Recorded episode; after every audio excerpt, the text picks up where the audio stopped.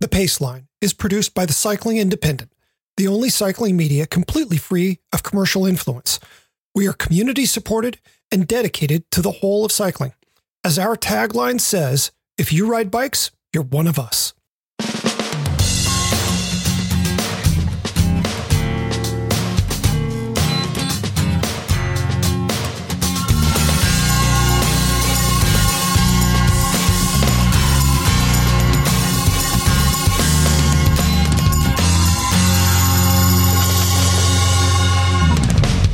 From the Cycling Independent, this is The Paceline, the podcast on two wheels. I'm Patrick Brady, and with me is my co host, John Lewis. Each week, we take a look at how cycling fits in our lives. Uh, how how wintry is it there?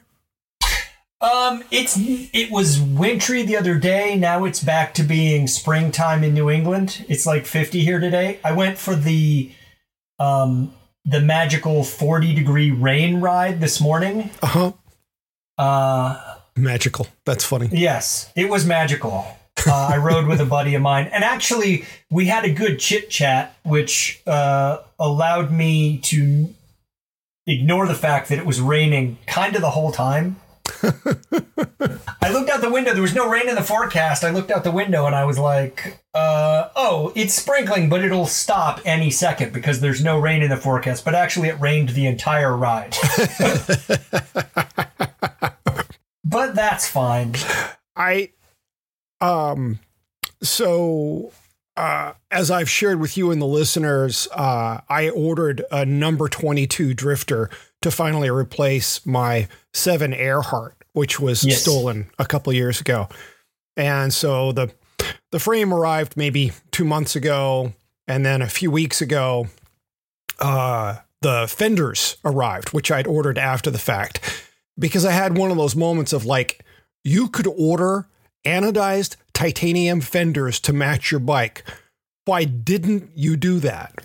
Well, and cost is the obvious reason, but uh, I I sucked it up sufficiently and made the order. And on Friday, I went over to see uh, my frame builder friend Jeremy Csip, and uh, he cut the the struts to length and drilled a hole in uh, the rear fender so that I could attach it at the top at the brake bridge. And I've got everything set up now. And uh, since I've gotten both fenders mounted on that bike, it hasn't rained. Well, And- that's how it works. And I have never been more bring it with the rain. Never in my life have, have I been like, yeah, whatever. Come on. What you got? Yeah. I mean, everyone knows that's how you manipulate the weather. I, you know, I don't know why you've had so many droughts. Your your California droughts are all down to the your unwillingness to mount fenders on a perfectly sunny day.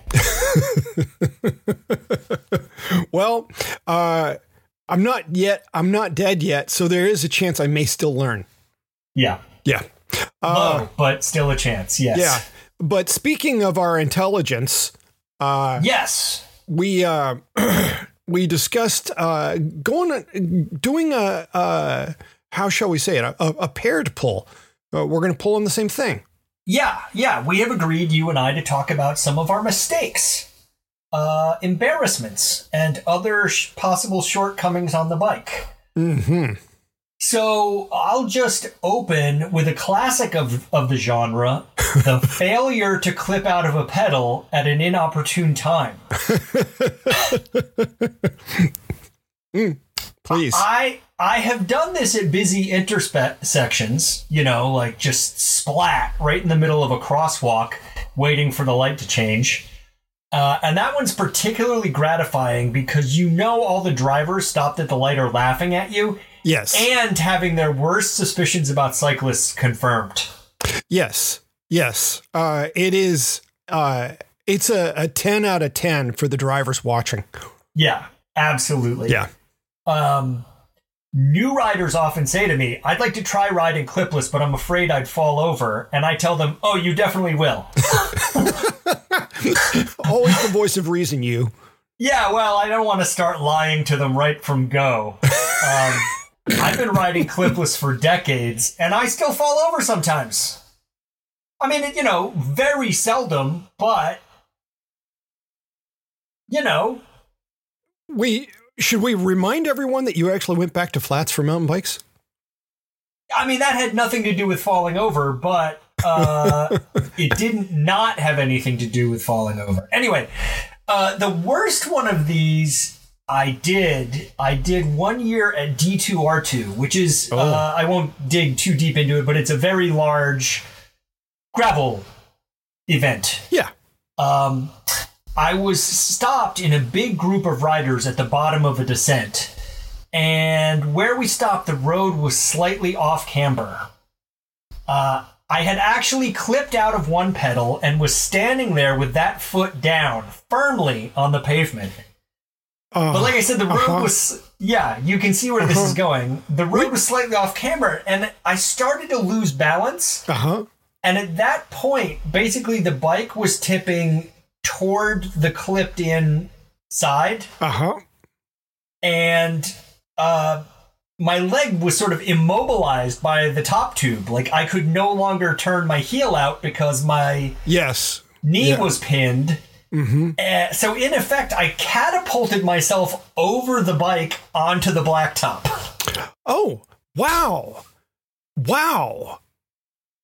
Well done, sir. Yeah, I mean, you even got an eight and a half from the Russian judge on that. Y- yeah, it was um, it really sublime. Uh, everyone turned around, thankfully, because we hate for anyone to miss it. Everyone turned around and was like, "Was that guy just standing there, and now he's like in a heap?" yep. And it was so, it was so like what I like to do. This is what experience has done for me when I was younger and I would make a mistake like this, I would get up as quickly as I could Mm-hmm. in order to, you know, perhaps limit the number of people witnessing my embarrassment. Right. Now I will just lay there. I will just lay there and laugh.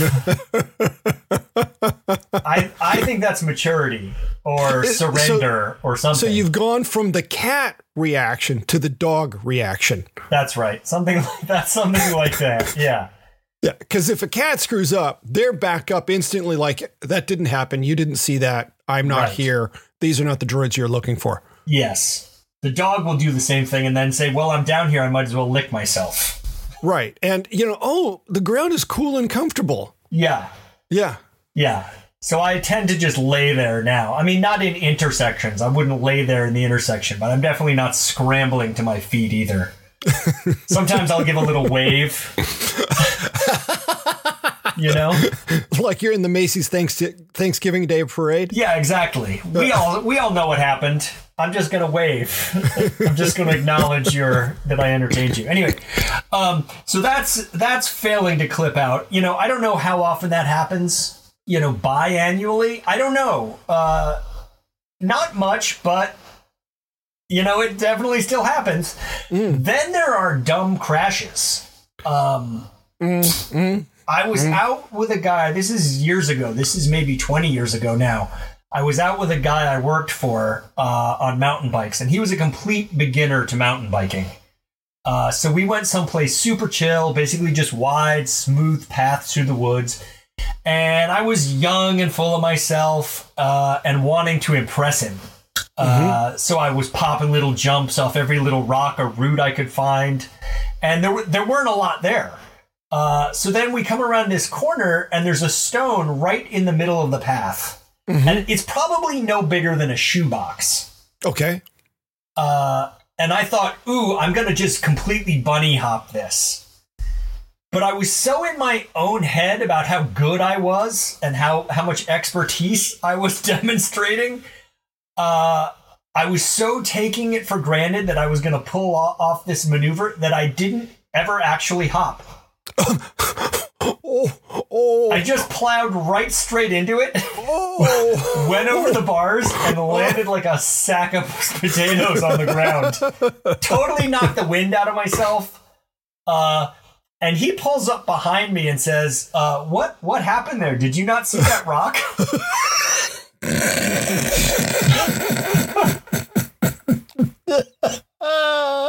and I wanted to say, I wanted to say, Oh no, I saw it, but actually I couldn't breathe, so I couldn't make words. Yeah. Yeah. That is the pure comedy gold. I was, yeah, I was out there just showing him the ropes. This is this is what real mountain biking looks like. um, I and I actually I had a similar experience just a couple years ago. I was out, out with a friend, uh, and that particular day I was really in the flow. I was really feeling it. I was nailing every obstacle. You know, I, w- I was nailing it, but also like with panache. uh-huh. Uh-huh. Uh, you know, like there were some little tail whips and some other little embellishments that weren't necessary because I was like, wow, I'm really, I was really impressed with myself that day. right. I'm awesome. Yeah. So we come upon this log, and I know this log. I've been over this log lots of times. Uh, it doesn't. It's not like sitting flat on the ground.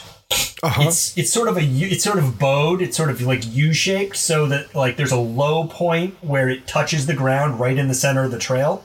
Uh-huh.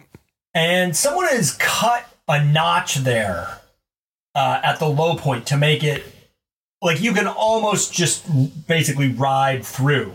Um, Somebody had to Bieber a log already on the ground.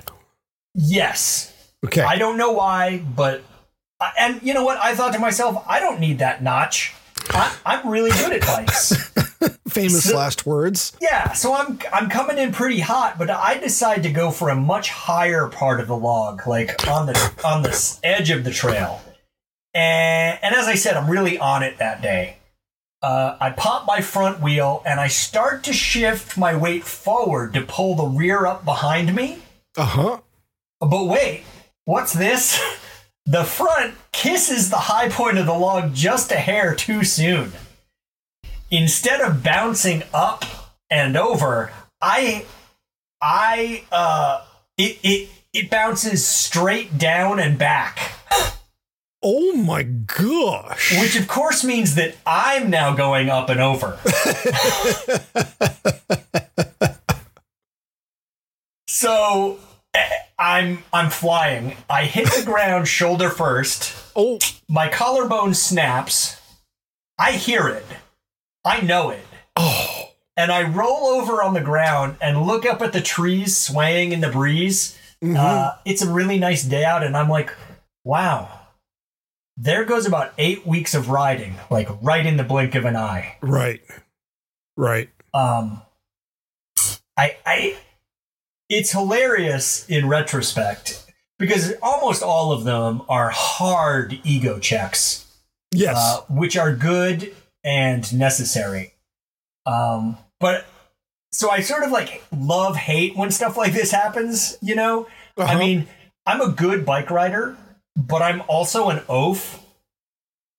Mm, Uh, mm. It's good to remember that, just in Mhm. case you know, like you in the South, they say don't get above your raisin.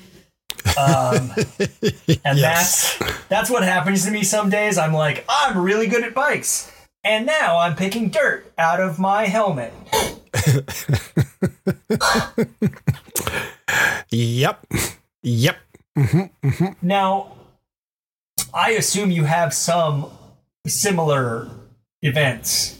Yeah. Uh, I'm gonna I'm gonna spoil one here. Uh, actually, I'm not spoiling it because I didn't write about it. But in you talking about one of yours, uh, it reminded me of one of mine that I had forgotten about. And since uh, this show is more or less about coming clean, I, I better confess this one. So I'm I'm in Italy.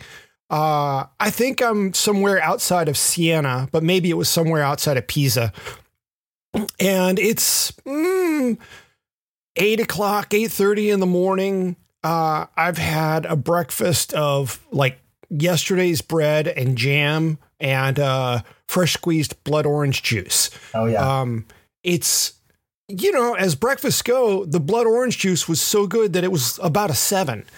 Mm. So I'm out there and I'm not entirely awake, but I'm in Italy, and so it's awesome. And we stopped for some reason, and so uh, I clip out uh, my right foot because I always clip out my right foot first. hmm And uh, I've got the front wheel just pointed straight ahead. I'm not really thinking about how it could suddenly turn because I've got the bike leaned and mm. go somewhere unexpected.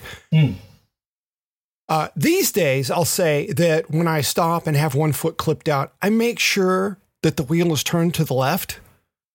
Mm-hmm. Because I now understand what can happen if the wheel is turned to the right.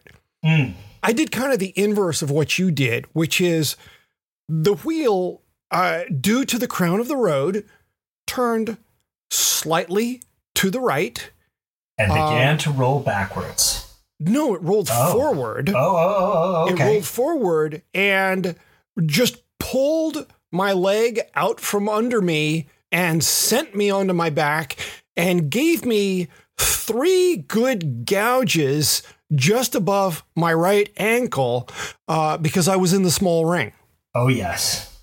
Yeah, those that scar lasted more than 10 years. I can barely find it now, but it lasted more than 10 years. It they it looked like shark's teeth. Three yeah, yeah, little yeah, triangles there. So, uh yeah. Um yeah, I um I'm inventive. I'm known as a creative sort. Yes. And so I always find new ways to to do things. Uh and after this little break, uh I'm going to talk about them. Well, it's funny you say that. I was talking to uh, my wife the other day. We went uh, skiing last weekend, and it was classic New England skiing, uh, where much of the surface is actually not snow but ice. Yes. And um, she said, "How was it?" And I said, "Well, it was really good where it was really good, and it was really sketchy where it wasn't really good." And as as a a mountain biker, a road rider, uh, uh, whatever. If you're an, ath- an athlete, you you have that you make this assumption that the progression of things will be linear. Like mm. if, if it gets harder, if things are getting harder, they will get harder at a steady rate and not, you know, sort of catastrophically. You'd think. Yeah, uh, but actually, nature does not care about linearity at all. Nope. Nope. So, uh, you know, like I was skiing uh, on Sunday and I came around a corner and there was a big patch of ice and I just went down and it didn't hurt myself, but, you know, it was sort of like, well, there was no legislating for that. Uh, but I had been out all day on my own and I was like, maybe this is a message that uh, things aren't going to be linear and I should probably just go down to the lodge and get some French fries. and it strikes me that, you know, like I charge through my life assuming that things will ramp up and down progressively. Mm-hmm. Uh, and they don't. And I'm constantly kind of caught in the trap of non-linearity that way. Yeah. Um, I've gotten pretty good at balancing on my heels. Mm. Because I always seem to be on my back foot. Mm. Um, yeah, yeah, I get you. I get you. Mm-hmm. Alrighty. Well, let's take a little break and we will come back with uh, all the ways that uh, I could have made people laugh if they were watching. I'm looking forward to it. The Cycling Independent, which produces the Paceline, is undertaking our first ever subscriber drive. The three of us who founded the Cycling Independent did not set out on this adventure to do subscriber drives. But as it turns out, this is the only way for any of us to be able to eat food or retain shelter. So here we are asking you to subscribe. Here's why it's worth your while. Number one, we put out good stuff features, essays, reviews, podcasts, etc. We make it all ourselves, and we'll make more every day. Two, each of us has a track record of quality work and honesty. You can count on us to do our part when you do yours. Three, our main goal is to grow an independent community of cyclists, people who are dedicated to riding as much as possible and also getting as many other people as possible on a bike for the better of our own lives, our families, our towns, and even our planet. Four, more subscribers means we can bring more voices, more diverse voices, and better content to this little game of ours. They say a marketing effort shouldn't use negative words. that you should avoid words like don't and shouldn't and won't. But what we don't do is also part of our value to you. Number one, we don't plant cookies on your machine and then use them to serve you targeted ads from paying third parties. Two, we don't fling advertising at you every time you click on a story or link. Three, we don't accept money from companies trying to get positive press. And so when we recommend something, we do it freely and based on our real world experience. Four, we are not a monolithic publishing company channeling eyeballs into campaigns unrelated to cycling or channeling dollars into politics or other causes not bike specific that might not jibe with your views. We are about the bike and riding and bringing people together. End of story. So, this is it. We aim to add 300 subscribers in the month of March, 300 new contributors to the project. Join us. It will be worth it. We promise. Okay, we're back with the Paceline, the podcast on two wheels. And take it away. So I suggested this topic for the two of us for the simple reason that I get called an expert a whole lot. On one hand, I really like that because I've worked hard to learn all I can about bikes in as many in as many different categories as possible. Sure. For me, I'm less concerned with being an expert, though, as opposed to just wanting to know all the things about bikes. Uh, so ultimately, I'm just a cyclist, and herewith, I'm going to prove it. so we'll get this one out of the way. Uh, of course, yes, clipless pedals. On my very first ride on clipless pedals, uh, back in 1988, I fell over when I was pulling up to my first stoplight. Mm. Uh, that's not really the good one. 10 years would go by and I would think I have clipless pedals all wired and everything. And I'm teaching my new girlfriend how to ride. Um, and I've taught her clipless pedals, I think. and we pull up to her first stoplight. And what does she do? She starts to pull over. Um, well, I figured I'm experiencing this. I know what's happening. I can stop that from happening. I reached out to her. Yes. Uh, I grabbed her and she grabbed me and she pulled me over. yeah.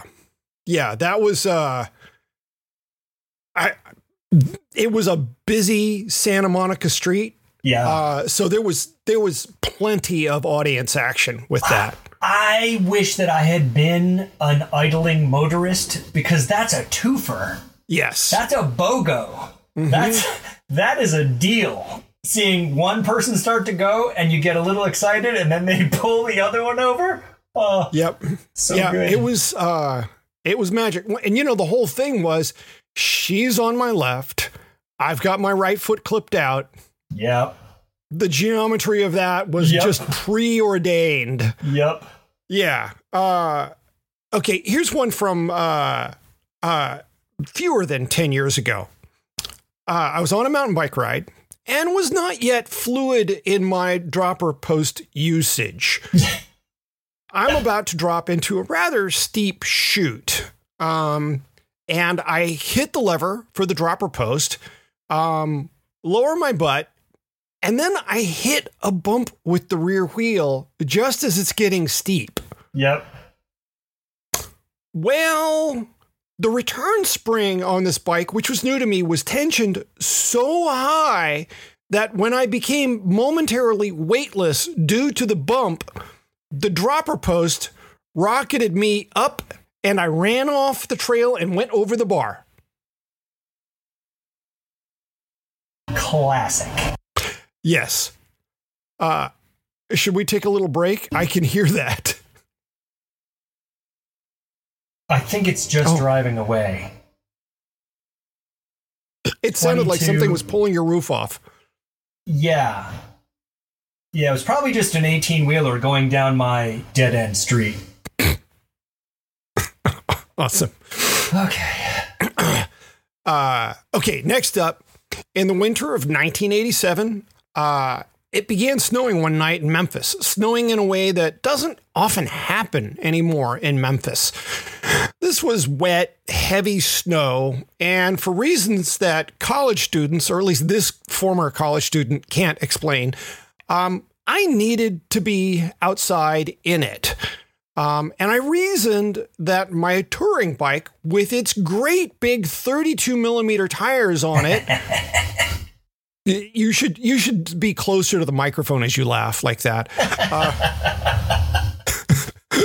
uh, I I thought it would be great fun in the snow, so I went for a slide. Uh, I'm yeah, I can't say I went for a ride. I went for a slide. Yeah.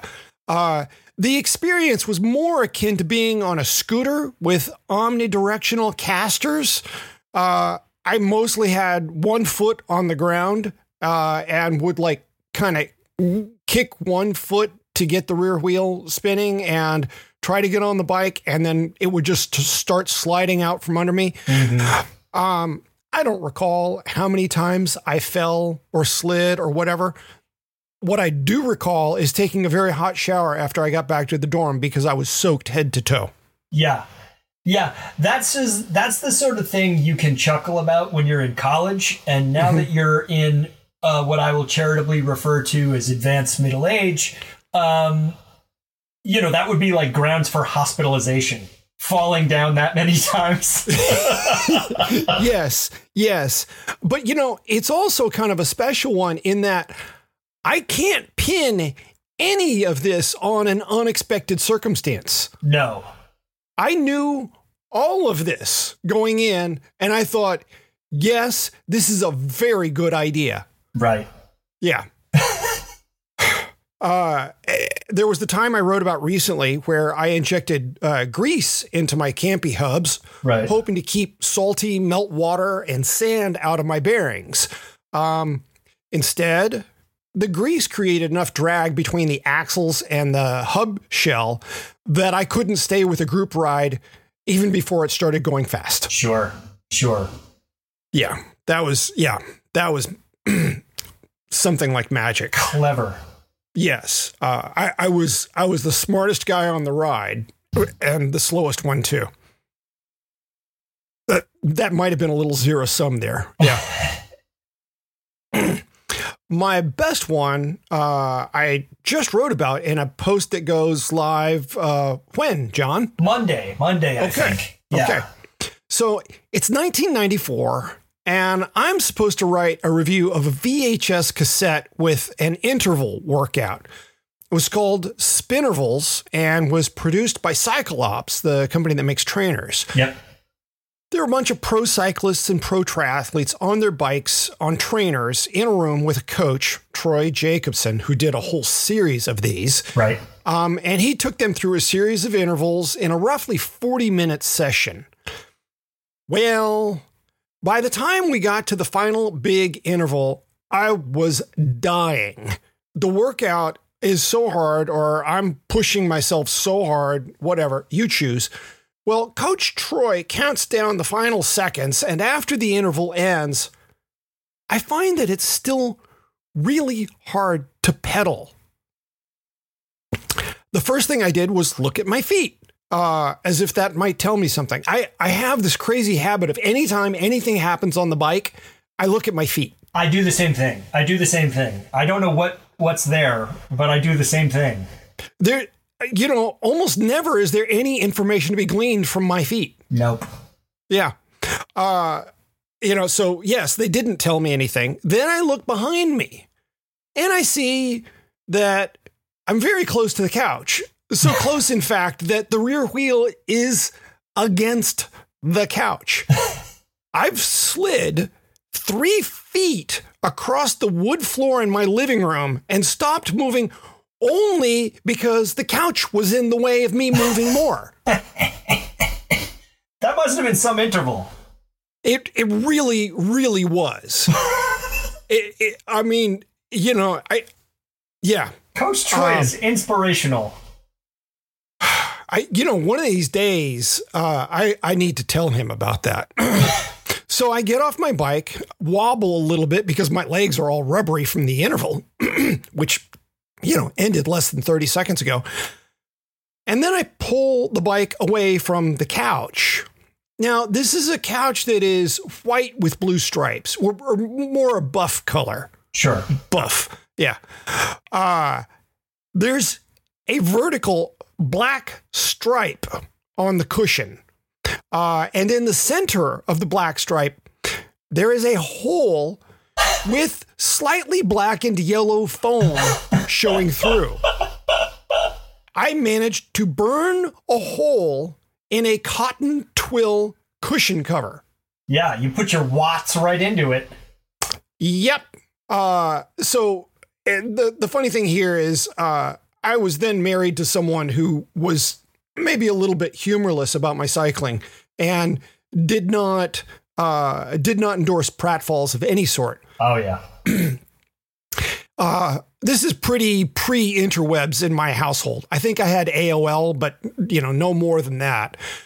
Uh, I'm as a result, I'm no longer clear on how I pulled this off, but somehow I managed to figure out who made the couch, what it was covered with, how to order a new cushion cover, then ordered and paid for said cover all before my then wife got to the door from running errands.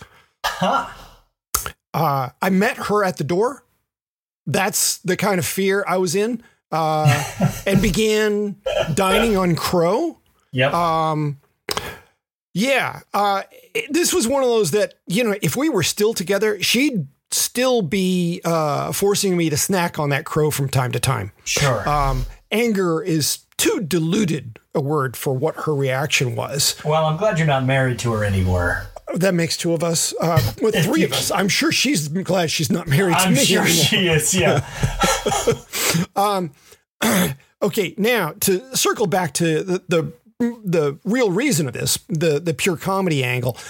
So a couple of years ago, uh, when I was working with uh, CAMTB, uh, the California statewide uh, lobbying organization uh, for mountain biking, uh, I was invited for an e mountain bike ride with former pro downhiller Mark Weir. Mark Weir of like what three times Downey Downieville winner, um, one of the finest downhillers ever, and he had a, a widowmaker aneurysm, and his doctor was like, "Okay, no more normal bikes." Uh, get on an e-bike, and he's now a huge acolyte for all things e-bike. Hmm.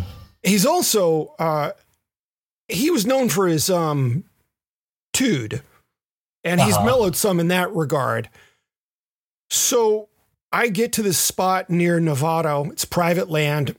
he and his buddies have cut all sorts of trails all over this place. And like just as we get there, it starts pouring. And it is wet, wet, wet. Uh, I have a shot of me sliding down a hill hanging onto the bike. That's not even the good one. The good one is this. We're on our way down this hill and we come around a little left hand bend, and lo and behold, there is a tree. Hmm. Now, I knew that the pace I was going was not going to be great for me bunny hopping that tree, so I braked a little bit, and then I I braked just a hair more, thinking, you know, uh, I should, you know, I should. It's wet. I should take it easy. And then I went to pull up the front wheel. Now, I don't ride e mountain bikes very much. I was doing the sort of pull that you would do for, say, mm, a 30 pound bike, Right. but I was on a 50 pound bike. Yeah. The front wheel did not leave the ground even a little bit. Uh, this is the one and only time I know for certain that I did a full Superman. Oh. Oh yeah. uh it was over so quickly that I don't so much remember the the Superman part as I do I have a much clearer memory of the guys behind me cuz there were a couple of colleagues with me uh they were busy laughing their keisters uh yeah in into a, a, landfill I mean it was just I was total yard sale of a dude I was in front of the bike. The bike Yep. was still behind the tree. Yep. Um, Yeah, it was uh it was pretty classic. Unfortunately, Weir didn't see it because I think that I had that coming. I think I, he should have he should have gotten the full benefit of having, you know, that pratfall uh, on his land. I love when you do the full Superman and something you hit the ground and your body does things that a body shouldn't. Like somehow you kick yourself in the back of the head. Like that's that's like put, your yeah. elbow is stuck in your ear somehow. You know, it's a real like anything can happen in that moment. Yeah, yeah. Uh, I was doing the Annadel uh, race one year uh, that Bike Monkey used to put on. And I got into this section that's super rocky and really technical, a downhill. And I began falling and I was falling toward my left side. But when I got up, I was on my right side. to this day, I don't, I, and I also broke a finger. I don't even know what happened. I don't, you know, it's like there was there was this moment of I'm starting to fall and yes. I'm starting to fall in a particular direction direction and then suddenly I'm on the ground in a completely different orientation that I thought possible. Yeah. Yeah. So I've done them. You sure have. Yes. You sure have. They sound they sound as delightful as mine.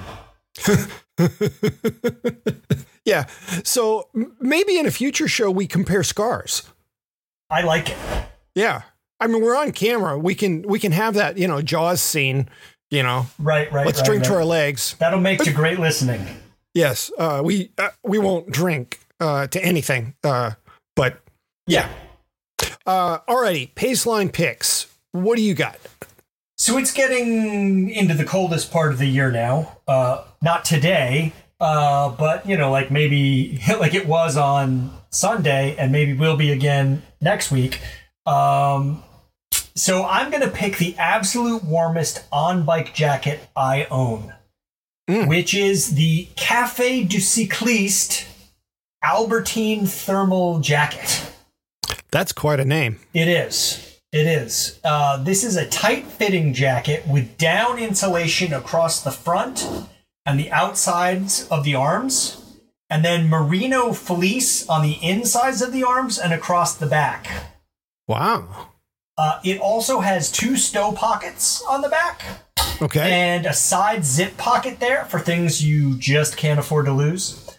um, there's also a chest pocket with a snap, which is where you would put your cigarettes, I suppose, if you were the sort of cold weather French cyclist that would might own this jacket.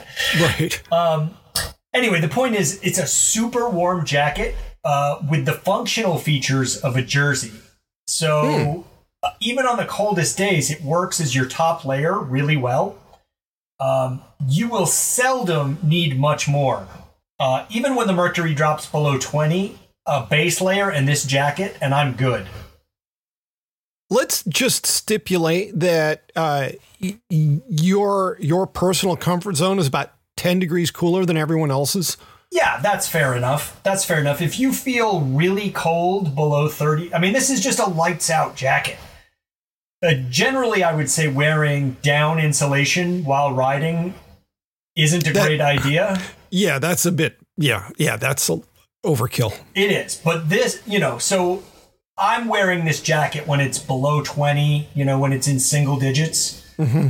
Um, I almost never need it, but it is it is so well made. It's a really fine piece of cycle wear. Mine actually gets the most use under a shell on a really frigid ski day. Oh, okay. Yeah. Uh, Cafe du Cycliste is a French company uh, that makes high end bike clothing. Uh, for my taste, a lot of their stuff looks a little precious, uh, but it is undeniably well made, and the Albertine comes in some really nice colors. I actually like the women's version colors better than the men's, but uh, this one is also pricey. It's $318. Mm. So, unless you live you know, you're if you live in a very cold environment, I'd say it's worth it. Uh, but it's not really the sort of luxury you'd want to splash on uh, if you were in a more temperate climb. Um, but I'll repeat: if you want a lights out solution for cold weather, this is it, especially for road and gravel riders who don't want bulky warmth. Uh, Mhm. It's a really good, it's a really nice piece.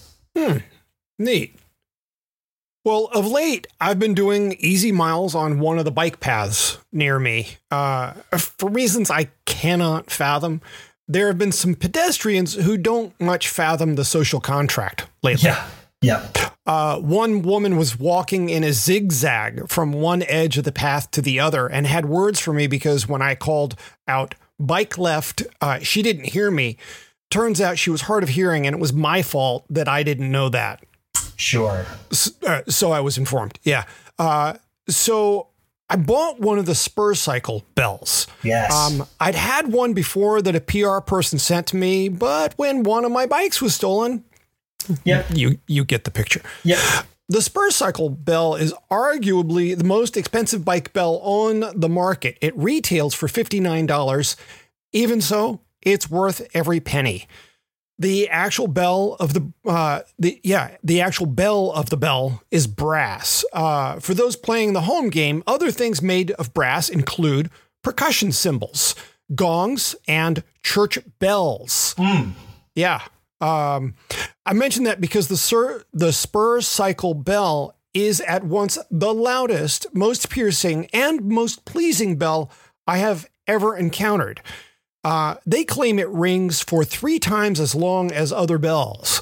Um, that could be true, but I don't think that that's really what gets uh, your presence across to other people. It's that immediate piercing attack. Yep. Um, yeah.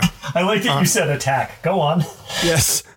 Um, uh, let's see. Uh, I, it's loud enough that no one within a hundred feet of me uh, can miss it. Yep. Um, I have uh, on my last ride, I did uh, ring it from so far away that uh, pedestrians moved over, and when I didn't immediately zoom by them in the same instant, uh, they've looked back to wonder what was taking so long. Yep. Like, is he really there? Right. uh, which which was really pretty funny.